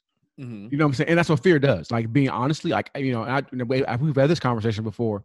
Um, like I struggle with fear, like as far as the fear of failing. You know what I mean? Like that's a huge thing of mine. No, I So- get it. So what I would normally do, and they say self sabotage one of those things. I would normally try to find like a small thing and be like, oh, that's out of place. I can't do this. Right. I can't go forward because you know I want to be perfect. And really, me wanting to be perfect wasn't really being perfect. It was like it was something that I was trying to use as a means of not doing or stepping out of the boat, yeah. um, like you preached about back in March. Um, and the funny thing is, like now that I've actually stepped out of the boat, like God has completely done um, something that I never even imagined. And ended up doing exceedingly abundantly above I can even ask or even think. And the funny thing is, I I asked for something, and He did above what I asked for, and then what I thought I could have made, He did above that too. You know what I'm saying? Mhm, So it's mhm. like in this season, like that that has been the praise. The praise has been the um the me getting out of the way and doing something that I probably should have been doing a long time ago. And even with the nonprofit space, like, you know, you've been helping me out with that. And Yeah. that was a whole nother fear thing. Like, you know, I, I haven't put anything out because I'm just afraid of it. You know what I'm saying? So um I think that's been the thing during the pandemic has been the praise has really been um really just stepping out of my comfort zone and really doing the things that I was afraid to do.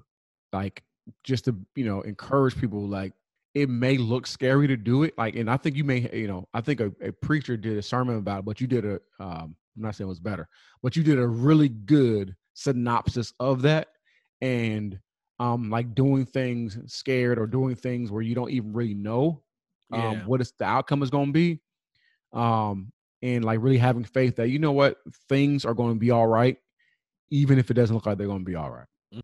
and like you- like you said i think that was a lot so no, no, um, no. That's no, that's that's good. And I think the way we can even wrap up this conversation is just let me ask you. I'll start with you. Um, what are some of the things you're looking forward to as we close out 2020? Considering the type of year that it's been, right? How are you reevaluating goals or reevaluating your your approach to them? Um, I'm still planning. Like, you know, that's Mm-hmm. still a thing I'm going to do. Because I think sometimes planning is a level of positivity and it, it provides a level of um of faith in that like all the things eh, things are going to get better. Yeah. Right? So I'm still planning our guys trips. I'm still planning trips out of the country. Still got my daughter's passport, so we going out of the country somewhere. Um, and even on our group chat, we've been talking about as friends where we're going. So I'm still gonna continue planning. Listen, Um, we going. We going, we going, brother. to the places. Right, and we got this money now too. Hello, somebody. Hello. so, um, yes, I think one, I'm going to continue to plan and probably plan harder. Um, but then okay. plan, um, without the fear of of, of failure. Like Mm. this year has taught us that plans fail all the time. Um, but you still can plan and still plan like um with intentionality, um, and plan with like passion, plan with purpose, um, and really just playing like God is in control. And that, and that makes Mhm. sometimes people be like, "Oh, well, how are you gonna have faith in God?" And then you know, planning is you can still plan and have faith in God within that. Absolutely. Right. And and know that all things the scripture say, all things work together. So even if I may have my plan, still trusting in God that his plan is still better than mine. So that's that's gonna be my thing. I'm gonna plan with purpose, but also plan without fear. That's about you? good. Um, for me, it is going to be openly optimistic to what is to come. I think as far as I, I am a natural planner, so I'm going to Mhm. have things in place and things I'm going to be working toward, Mhm. but I'm also going to be more open to the unknown, inevitable. Right. And I know that's a weird concept, right? Because inevitable means stuff that's like going to happen regardless. But what I mean by that is that stuff that's going to happen, even if I don't know what's about to happen, like and Mhm. being open to that. Right. being open to living outside of the like being in my box of planning, but Right. being willing to stick my hands, arms, legs, toes, and everything outside of the box Right. to be able to accomplish all of the things that need to be accomplished. Because, like we kind of mentioned, what I mentioned rather, even with the conference you and I just did, Mhm. like even the invitation that I got, like no shade, was like kind of like, hey, I'm gonna throw, I'm gonna put you on this panel. I'm like, cool, Right. whatever, just let me know. And then, you know, not thinking, not thinking, you know, having a lot of expectations, I'm gonna say it that way, about it, getting on the conference, doing it, preparing for it, and being in there, and just the opportunities that came from it. And then I think I was even a part of a conference two days, two or three days prior. And again, like I said, disrupted spaces with my voice. I was the youngest person on there um, and having conversations um, that were necessary, right? And so Mhm. just being open and available to those kind of moments and really embracing them for more than this, oh, this is just a speaking engagement, right? Right. But being intentional about those spaces and what it means. Because for me, um, you know, pastoring is in my future or was in my future, right? And I Mhm. think I'm less stringent about trying to figure out what that looks like and how I make that happen, more so than I am allowing God to really develop that and kind of seeing what it was. Because even on this platform, when we did Sunday school, you know, it turned into this kind of parachurch movement where people were Mhm. hitting me up and was like, I believe this has been my church. Well, you can Right. have a conversation we don't have in church. You know what I'm saying? So, like, what do I do with that? And it's just trying to Right. figure out, you know, the many different things God gave me and not necessarily be all over the place, but just embracing how He wants to use me in whatever area while still bringing in. Because I think sometimes we get so wild in our faith that we don't have focus. Mhm. But so taking that extreme focus and planning that I have, but then paralleling that with the autonomy of God and just existing in that space as we end 2020 and as we go into whatever 2021 has. Um, Right. because I also think for a lot of us, where we're going to make the mistake is Mhm. we believe January 1, 2021 is this kind of Oh, yeah. arbitrary date for things to get better. Right. But I don't know that viruses and pandemics work that way. Like they just Uh-uh. shut off at the end. I mean, because it could be some miraculous thing where it shuts off in December, right? Things, you know what I'm saying? I don't know that that's going to happen, but you know what I'm saying? Right. Right. But who's to say that we're, we may be? I think I saw a meme today where people was like, it was December 31st, 11:59, 59 second, and everybody's excited. And then it, when the clock went over, it said 11:59, 59, 60. Like the day didn't change. You know, and I think for some of us, we're going to go in January 1 you know, with a lot of things the same. Like some of us may not have hope. Some of us still are gonna be feeling what we're feeling. Some of us, unfortunately, are gonna still be unemployed. Some of Mhm. us may be unemployed by before, you know what I'm saying? Unfortunately, because this is just us where we are. But I think that if we can just grab hold to the fact that we have made it, we didn't die. Like and, and that's just, that's a testimony within itself. Two hundred some odd thousand people have died. Mhm. We weren't one of them, right? Oh, That's a testimony within Mhm. itself. The fact Mhm. that even if a lot of us did lose our jobs, uh, there's also a lot of us who have still been able to survive. It may have been hard, it may have been trying to figure it out, but we've survived, we've made it.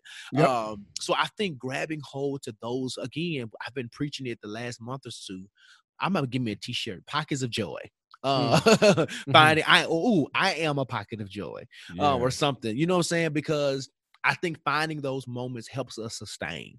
So Mhm. if for nothing else, I think the lesson is we will be a more re- and this is just black folk and we're resilient. It's part We of our, are. our We DNA. are. But I Right. think beyond our resilience, our resilient nature is that there's a level of sustainability that I think hit all of us that we didn't Mhm. know we had. So walking into whatever the new year holds, and like you said, we'll probably do a real recap later of the year but you know so walking into this new year with with understanding how we were able to sustain how we were able to survive and be resilient and Mhm. press forward regardless right. um i think is a blessing and a testament within itself and something that we should be very proud of mm-hmm.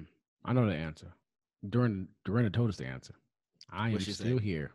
and it's by It's the by grace, the of, God. of God. When i look back over my life and Uh-huh. I think. Oh, I'm sorry.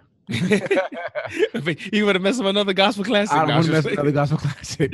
I'm over here talking like I'm somebody singing, but no, for real. I messed though. up one gospel classic already today. but no, I know, I know that's a great point though. We are still here, and it really is about the grace of God. So no matter what you believe in, you could be up on Buddha, Allah, all, all them, right? It is, it is, it is your faith and your resiliency. Whatever Mhm. you've held on to has made you be sustained in this season. And like this is a, this was the living room, but blessed up to all of us right. because we all, we all made it. We all made it. We all made it, We all made it. bro. This was good. This was I healthy. think it was good. I feel And lighter.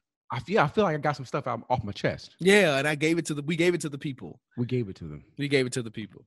All right. So you ready for some Um, black man self care? We're gonna care about ourselves some more. We are. Let's do Let's it. get into it. I am my brother's keeper. What's going on, good people? And here we are to discuss another moment of black man self care in this segment we love to call I am my brother's keeper. Mhm. Um, so the past couple of weeks, I've gone to the gym. Uh huh. And while I told y'all I wasn't going nobody gym because I built my own, it was not LA Fitness. Mm-hmm. It was not um what's the the dollar store of fitness places? Planet Uh, Fitness. It wasn't it wasn't it wasn't them. yeah, yeah, I am shady. Uh it wasn't them. I went to this place called Effect Fitness. And it's black owned. We've talked about it on the show before. We just need to go and bless them up. This is like our We second or to. third time. We need to. we'll officially do that We'll do that next Um, time. we'll do that. But I officially went there, and I'm not gonna lie. I was, I think, when I told y'all I was going initially, I told y'all that I was a little bit nervous, had a little anxiety um, associated with it. But when I went, they were so methodical and so meticulous in their cleaning processes and how they handled everything. And uh, I usually do the Saturday boot camps, and I went on a Saturday. And on a normal Saturday, you're talking about 250, 300 people in a boot camp room Yep. um, when I went back, it was easily 60, 70. So they cut, they reduced it by more than like 60% of the capacity, which gave us space to work out with more space and be spaced out. And like at one point, because the workout is so intense, you can kind of linger around and catch your breath. One, none of that. Mm.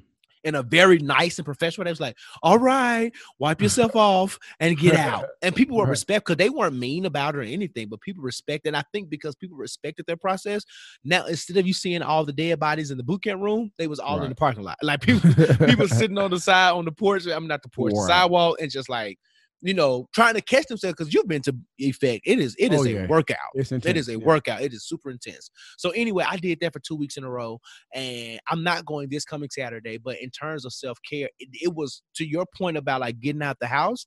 It was Mm-hmm. good to be around that level of black excellence because we talked about that Yep. before with them.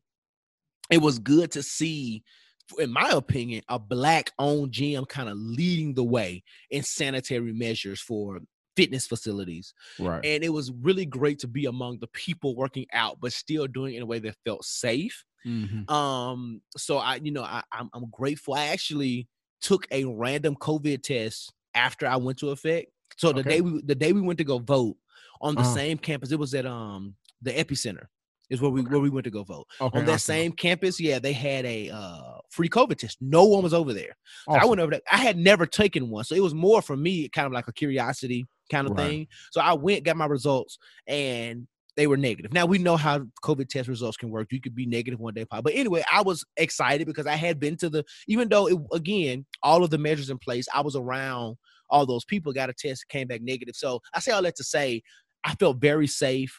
I Mhm. feel assured that they care about me and my safety as well as theirs. They I do. saw them literally taking like bleach spray and sanitizing bricks as soon as we were finished. Like, Mhm. and they replaced the bricks from the 8 a.m. to the 10 a.m. So it's not even the same. People aren't even using the same bricks. Mhm. Um, versus in the past, they will wipe everything down, but they're not resetting their room. They're literally Nah. taking the time to reset that entire room. So shout out to them. That's been my Yeah. self-care. Um, and for this week, I'm probably just gonna jump into some more, you know, workouts and hopefully Brian will meet me again one day. He won't give up on me. No, I'm not gonna give up on you. I'm not gonna give up. on you. I'm gonna find out some time. And, and we and I brought Brooklyn over to your house too, so I think the family enjoyed Brooklyn too. So. Always good to see my niece. And you know her cousins, they especially little Josh. He loved the baby. So Oh yeah, Jaden said he ain't babysit. oh, Jaden, Jaden is an old man. He said, I don't babysit. I'm a kid myself. I don't babysit. I ain't got the patience. so what you got up for self-care, bro? Uh, I'm probably gonna just watch TV. Um, just to Always a good thing. just to chill. Um, doing seeing that I'm supposed to transition from one place to the next as far as work. I've been like kind of killing myself, like working hard to make sure all my stuff is done, make sure my works aren't undone. Uh, um, before I go to the next uh s- space. Mhm. Uh, so I've been like during the week, been doing going super hard on just doing work. So this weekend I'm gonna just actually just chill, watch TV, not think of doing anything, not try to read anything, just hang out, uh, enjoy the family, and that's pretty much it. That's all I'm gonna do. Bet. All right. Well, that sounds good to me. We got anything in the PO box this week? We do. Let's, I'm gonna go down to the um, PO box and uh, find something for us. All right. Let's go. Let's dig in there real quick. Let's go. Let's, let's do it. Oh yes, wait a minute, Mr. Postman. Wait, wait, hey, hey, hey, Mr. Postman. Postman, Postman, Postman. All right, we are at the moment where we pull some stuff out of our mailbox, and I got a um, I pulled one that kind of made sense to the occasion. So we we're talking about the pandemic. Okay. Um, so that's the line. The line there, uh, the correlation, not the correlation, but the line that ties in the two is the pandemic. Um, so this is from a man. So give me a name for, for a man. Wallace Doolittle. okay. okay. All right. you asked me. That's what that's what that's what the Lord gave me. All right. So uh I know y'all brothers talked about um sex a couple episodes ago. Um and now that we're in a pandemic, I know you all both married. What have you all been doing to try to keep romance and and maintain a healthy sex life when you see your spouse every day? Woo. all right. You want me to go first or you got it? Uh, um, I think I want to go first. Go I think, I think you have all the stuff to say. Um, so uh, so this is tough. This has really been tough. Yeah. Um, because you really like because you you are with your spouse every day. Mm-hmm. Like especially like the first few months of the pandemic, we were in each other's face every Going nowhere. day, going nowhere. And even though you were like showering, you weren't really wearing any of the the finest garments. Hair not- wasn't being I'm cut. still not doing that, but yeah, Right. hair wasn't being cut. You know, not a razor touched our heads. Um, so it, on both sides, it was like you know, my hair wasn't fresh, her hair wasn't the freshest, and then we have a child too. So it's like, what do you do? So I, I'm not even gonna, I'm not even gonna hold nobody and say like I've been the most romantic person um during the pandemic. I do know that my you know my anniversary was during that time, so we ordered food, we hung out. Um, um, but I think as time had went on or time has gone past, I think we've kind of increased or improved our um, um, sex life or activity. Um, I'm still trying to find spaces and opportunities to probably go out a little more. Um, but what we have been doing is I've been, um, since my wife is now back at work and I'm actually at home. Um, if my mom comes to watch my child, or recently when um, my in-laws came, um, me and my wife have been meeting for lunch and trying to find time really just to be us during those moments. And I think it's paid dividends in other spaces and opportunities as far as when it comes to intimacy. Uh, so that would be my suggestion is really just try to find spaces and opportunities. Um, even though you may not necessarily be able to go out to the fancy restaurants, well, now you can. We live in Georgia, so you can pretty much go anywhere. Um, but if you feel like you can't go to the nice restaurants to do all the things that we used to do, um, try to find other ways and opportunities to just find places for y'all to be intimate, have conversation, um, and um, not think about what reality is.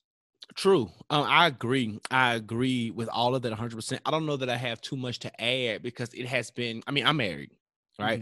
So it's been it's been interesting how you keep it Yes. spicy and you keep Mhm. it, you know what I'm saying? Because one of the things that I loved about working Mm-hmm. or me and my wife working, right, was that I used to it gave me time to miss her. So I, I don't get to see you Yep. every day, so I can come home, um, you know, and kind of be like, you know, and tell you about my day. Versus we sitting, you know, don't ask me about my day. You You, sitting here with me, you know what happened. Shoot, the same thing happened to you. We sat here and looked at each other. right. So some of those more, I think we took a lot of that form of intimacy for granted. Mhm. what that really was. Because even I think my wife used to also get irritated me when she would call me on my way home from work. And then when I got home, I didn't have much to say because I'm like, all of the decompressing from the day, we just did it. So I don't Mhm. have much. I don't have much left to, you know, from that point, I don't have much left to give.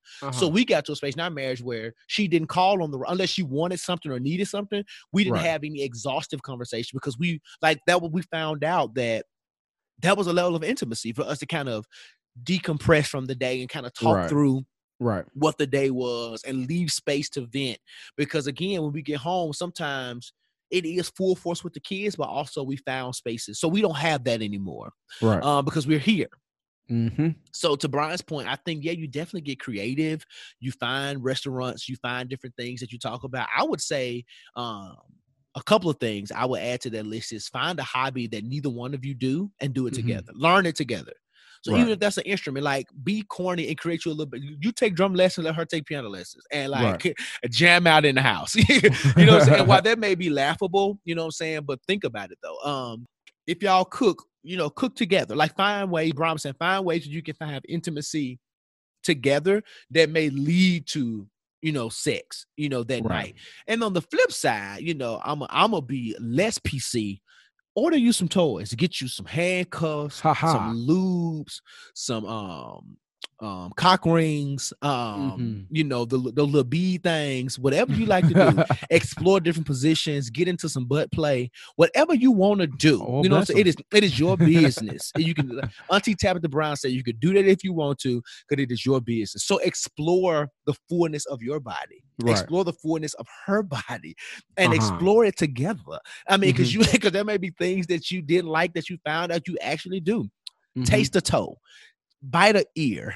Rub a nipple, all those different kinds of things, right? You know, like I'm, but you know, and it may be comical, but for choke real somebody. though, yeah, like you know what I'm saying. a good You know, choke. woo, woo, I ain't gonna put all my business out there, but you, but you, a little pain, a little bit, you know, a little Yeah, a- pain a ain't bite, hurt a good old nobody. bite. Yeah, bite me. Um, but Embrace the no, yeah, but for real though, like embrace some of the more kinky side of who you are, and don't be afraid of it. And I don't know if this person who wrote in is a you know saved or Christian or whatever, but like. You can throw all that conservatism out the door All when it it. when it comes to your bedroom. And and and while that's not the end all be all, you talked about how do you keep it going. I'm telling you, if you have a night of just experimentation of your love and intimacy, Mhm. like you, that's a way that you can take it to the next level. And understanding that as adults and as parents, you're not going to be able to do that level of sex every night, Right. right? Because No. you know there are moments where you do the romantic stuff. You run the bath, and you have to come up with kids. You put them jokers to bed. You trying to you know get it in, or you trying not to wake in. them up. And Right. like Brian has a one year old, so he worried about is she gonna get up. For me, I have a a, a nine and a six year old, so it's a matter of actually getting them to sleep. Sleep. When they first go to bed, they ain't sleep. So that's a whole another 30 minutes of waiting till they go to sleep. Uh, So that's 30 minutes that pass. And then on top of that, depending on what we do, right? Are we gonna wake them up? You know, all these different types of things, right? Right. So, right. So I would say find moments where you can build intimacy in new creative ways and then get real freaky with it and just like test different things. Um, different flavors of stuff and all different types of stuff that you probably would not do that would help you um, keep it spicy, keep it, and that's just you know for the pandemic, of course. But those are tips, you know, in general, because I think sometimes in marriage we can get in the the routine a missionary. and they can get monotony. You just mission, you just humping, and you know, and you know, you, you know, we want different angles and different ways and different and- sides and different right. whatever, Take whatever. some time in the beginning. and, you Yeah, get you some BlueChew so you can go two, three, four rounds. You know what I'm saying? And don't be ashamed of that. Right. Um, so yeah, I know I was raunchy, but that's you know, you asked for my help. We appreciate you. Thank you, Mr. Doolittle. uh, Thank you, Wallace. Thank you, Wallace, for writing in. We appreciate it. All right. Um, you You ready ready to get ready to wrap up the show? Yeah, um, Yeah. we had a great conversation, and Yeah, yeah. that's pretty much it. But um, I think we have a good one today, so let's let's do this greater conversation. Bro, let me talk. So here we are in a greater conversation, and this week, for the very first time um, in Jigsaw history, we are passing the greater conversation on to someone else. As a side note, if you have something that you want to rant and you want to rave about, please write us and send it to ask um the jigsaw at gmail.com and just make sure that it says a greater conversation. We'll we'll read your rant, your irritation Right. on you know on, on on air as well. And if you want that to be anonymous, we will do that because we understand, especially if you do it about your job, when you got time for you to be getting fired because you decide to rant and rave on the on the internet, sister Right. internet. But this week goes to our it's actually she did not submit, but we found this sister. It was all Listen. over, all over Sister Tyson's internet. Uh, she goes by the name of KJ, but let Mhm. me get let me let me get her full name real, real, real fast. because I don't I, I want to make sure we honor this sister. this woman And, uh, and, uh, yeah, so KJ Brooks. KJ Brooks. She is a local activist and community organizer from um, Kansas City, Missouri. And Uh-huh. um, so she went to the Board of Police Commissioners meeting and Yeah. she read the room for filth. So, Brian, without further ado, take it away All right. and let Miss. KJ have the greater conversation. I will. All right. So she walks in and says, "Fair warning, I'm not nice, and I don't seek to be respect or respectable. I'm not asking y'all for anything because y'all won't be my oppressor and my savior. I don't want reform. I want to turn this building to a luxury, low cost housing. These will make some good, nice apartments. Firstly, stop using black children as photo opportunities. They're cute now, and then in 10 years, they're black male suspects in red shirt and khaki shorts, eating cookies, drinking milk, and children doesn't absolve any of you of your complicity in their oppression and continual de- uh, de- de- denigration. Excuse me, because Kansas City will spend more on police and uh, than education. Uh, then try to encourage children to feast uh, with their oppressors. Y'all are weird. It's asinine to be called radical or a homegrown terrorist for not wanting government employees to kill citizens in any instance. I'm not here begging anything of soulless. Oh Jesus, I'm not. Here, I'm not here begging anything of soulless whites, white folk, uh, sufferers, and black folk. You get one life. You all, every one of you in this room, have chosen profits over people, and that's pathetic. So I'm going to spend the next two minutes reading all of you for filth. Something I'm not. I'm. sh- I'm sure no one has ever done. Then when she starts naming names. Nathan.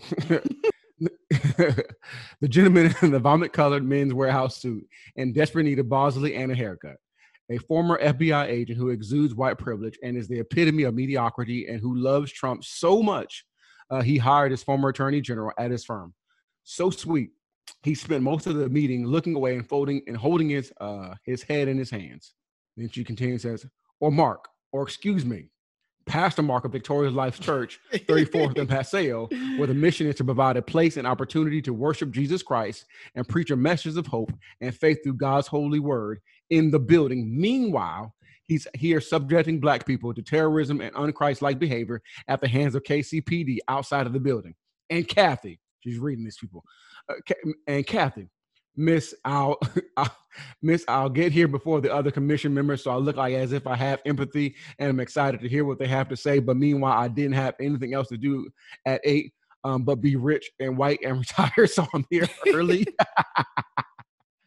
or Don, owner of Wagner Investments, Blue Note LLC, and part of the uh, uh, part owner of uh, the Royals, another rich and white and out of touch and disconnected old white person with nothing but pure apathy uh, seeping through the bulging veins of this of this paper colored skin. Jesus, um, you age like trash when you are racist and subject others to violence. And David, you don't get a vote, but it, I'd be ashamed. Jesus. And David, you don't get a vote, but it'd be a shame uh, if your progressive students at UMK at UMKC uh, School of Management knew you were you were a cop lover in 2020. I don't think they uh, would be a huge fan of that in 2020, maybe in 1960, but in 2020. And Q, if I and the entire entirety of the black community hadn't dragged you for filth for the past six months, I would have more to say. But if uh, if you don't tighten up, re-election may not be in your future, Buckaroo. The Buckaroo is what killed me. and Rick, uh, it's where she stopped. And Rick, I won't even begin to call. Uh, I I won't even begin with you because I don't care enough about you. But you will have spent uh, spent overtime in the chapel at the end of your life. you have blood in your hands, and although you- uh, these idiots hold you on a pedestal, God will not honor injustice and murder. Anyways, I'll leave you soulless, profit driven, um, greedy, God forsaken humans, including anyone who works in the building, with one Bible verse from the Bible. Another harmed black man murdered by authority. Oh, sorry. Uh, uh, uh, with one Bible verse from the Bible detailing the life of Jesus, Jesus Christ, who was another unarmed black uh, man murdered by authorities in the book you hellbound people claim to you love so much. What is it profit of man to gain the whole world and lose his soul and forfeit his soul? And that was the readings and the draggings of KJ. Miss KJ Brooks. So it was when I came across it, I was like, I immediately sent that to Brian. I was like, we gotta. There's nothing that we can rant and rave about that would measure up no, to the And mind level. reading me reading it was like nothing. It was terrible. My reading was terrible of that, but go and watch that video. Yeah, go to her IG. It is kjg.brks. That's KJ Brooks. Um, and just watch it. It's on her IG page. She she typed out the transcript, so that's why we were able to read it. But Right. it was on her IG page, and it is phenomenal. She and she uses her whole two minutes, through whatever however long it is, Right. to drag these people. And while it is comical, I do think sometimes they need those wake up calls. Oh, yeah. faces. And Yeah. again, you know, I've said it before. I said it today. I love disrupting white spaces, and Mhm. sometimes that is that is our protest, right? Right. To disrupt these spaces. Shout out to you, sis. Yes. you For did it. using For your First Amendment. right your first amendment right and all of your education and all of your reading skills and all of everything to This is do black excellence. necessary in this moment. we love to see it we love to hear it We love um but that's a wrap this has been another episode of the jigsaw podcast and as always we want to thank you all for listening thank you all for tuning in each and every week thank you all for writing in your questions and all the other kind of stuff i know today's episode got a little heavy maybe a little Mhm. emotional but i think it was necessary and like i said it was Definitely. freaking um, and we hope and pray that we help someone, if for no other reason, for you to understand that you're not by yourself. You're not managing this crazy world alone. We are all in this together. So Yep. we, I know we always say we love y'all at the very end, but we really do love y'all. We appreciate y'all, and we just know that we couldn't do it without you. Yep. Uh, yes. again, thank you for that. Um, and please, if you want to follow us, keep in touch with us. We're both on Facebook, um, but we are also on Instagram. Uh, as far as the team uh, is the Jigsaw Podcast. Um, if you want to follow us individually, you can follow me at I am Brian Hare and Josh at Yeah, I am Josh Rogers. and yeah, ask the jigsaw uh, at Gmail. Uh, send your questions to us. We would love to hear from you. Any just if you want to just send out shout outs to us, that we would love to hear you from uh, hear from you there as well. Make sure you subscribe, share, um, leave a good rating and a comment, and we appreciate you for that. Uh, and before we leave, Josh, you got anything to tell the people to do? Um, yeah, I do have an announcement this week, actually. Oh, So. I will actually be a guest host on the Crazy Counselor podcast. She Okay. drops this Friday. So we're talking about the power of perception.